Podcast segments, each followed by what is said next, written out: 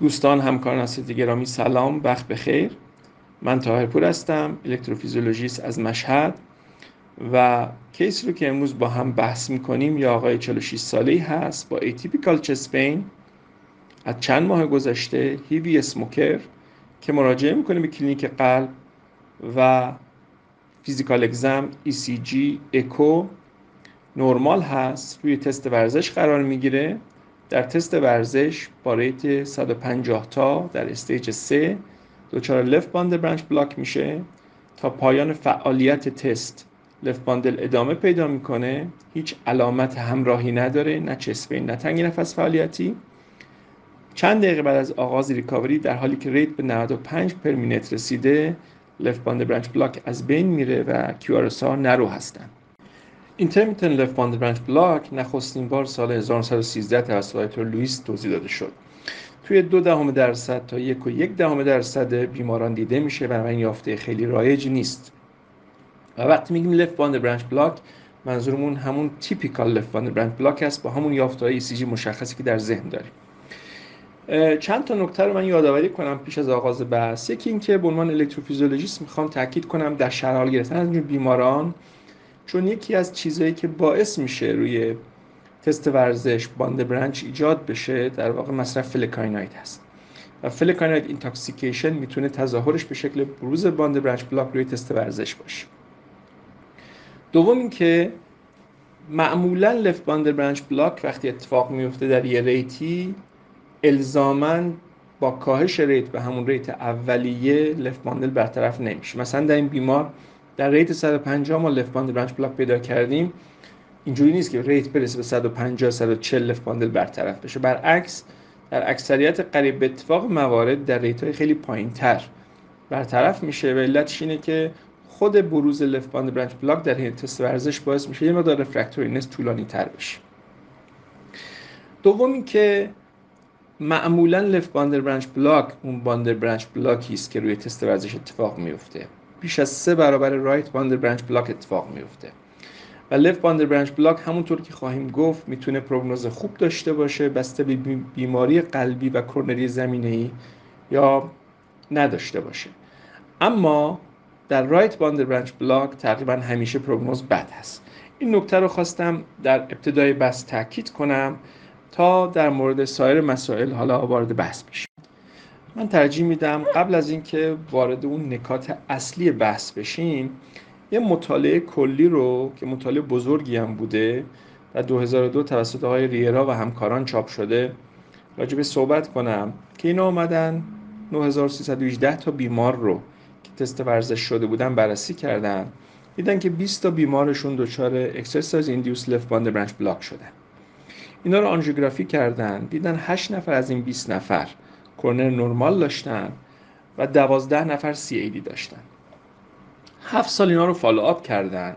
در 5 تا بیماری که کرونر نرمال داشتن permanent left bundle branch block اتفاق افتاد. ولی مرگ تو اینا گزارش نشد.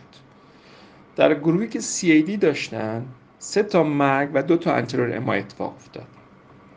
از هر دو گروه با CAD و با کرونر نرمال یک نفر به سمت AV block رفت و براش PPM گذاشته شد.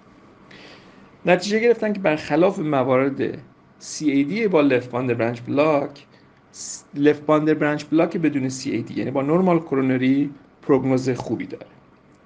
و AV block هر چند rare ه ولی بدون توجه به وضعیت کرونری می‌تونه اتفاق بیفته. خب من برای این مطالعه رو در میان بحث گفتم که یه شمای کلی دستمون بیاد.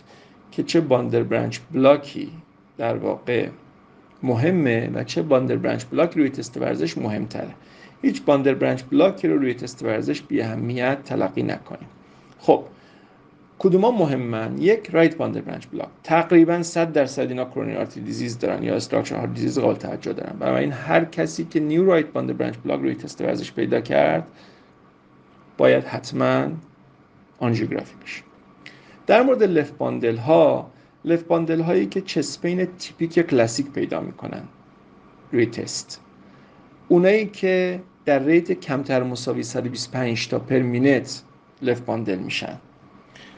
اونایی که chest pain شون ناگهانی نیست مثل یک chest pain تیپیک تدریجی است و اونایی که پیش از اینکه left bundle اتفاق بیفته در وضعیتی که هنوز نروکیارس داریم استپشن پیدا کنن. در اینها احتمال کرونیارتی دیزیز بیشتر است. این چهار شرط. اینا مجموعه اطلاعاتی است که از مقالات متفاوت به دست میاد. البته اینجوری نیست که هر کسی که در ریت کمتر از 125 لفت پیدا کنه کرونریه. هر کسی که استپشن پیدا کنه کرونری نه. در اینها احتمال کرونری بودن خیلی خیلی بیشتر است. و اگر بخوایم به بیمارمون برگردیم باید بگم در بیمار ما که در rate کمتر از 125 تا left bundle پیدا نکرده در rate 150 پیدا کرده و chest pain نداشته depression نداشته در این بیمار احتمال CAD با left bundle ش خیلی کمتره و من فکر می‌کنم بر اساس داده های موجود بهترین پلن بر این بیمار اینه که یک noninvasive test دیگه انجام بشه برای بیمار تا از نظر کرونر بررسی بشه. دوم به بیمار هشدار بدیم که اگر یک زمانی سنکوپی پیدا کرد به ما مراجعه کنه.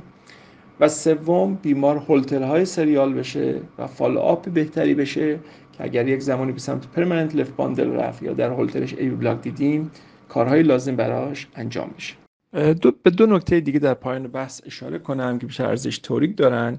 یکی با یه داروی به اسم رگادنوسون که در کشور غربی برای اسکن radionuclide به دی‌پیریدامول ازش استفاده میشه یک آگونیست آدنوزین هست vasodilator هست. که این می‌تونه باعث transient left bundle branch block بشه. گزارشش اومده که یه همچین اتفاقی افتاده. دوم در بیمارانی که با هم بروز left bundle branch block روی تست ورزش دچار chest pain ناگهانی میشن. علت chest pain اون طوری که به لحاظ تئوریک توضیح داده میشه اون mechanical dyssynchrony هست که اتفاق میفته بنابراین زمزمه هایی هست. حداقل تو دو تا مقاله از این نام برده شده که ممکنه در آینده یه همچین بیمارانی اگر باشن که به beta blocker پاسخ ندن His bundle pacing به عنوان درمان مد نظر قرار بگیره. خیلی متشکرم. روزگار خوش.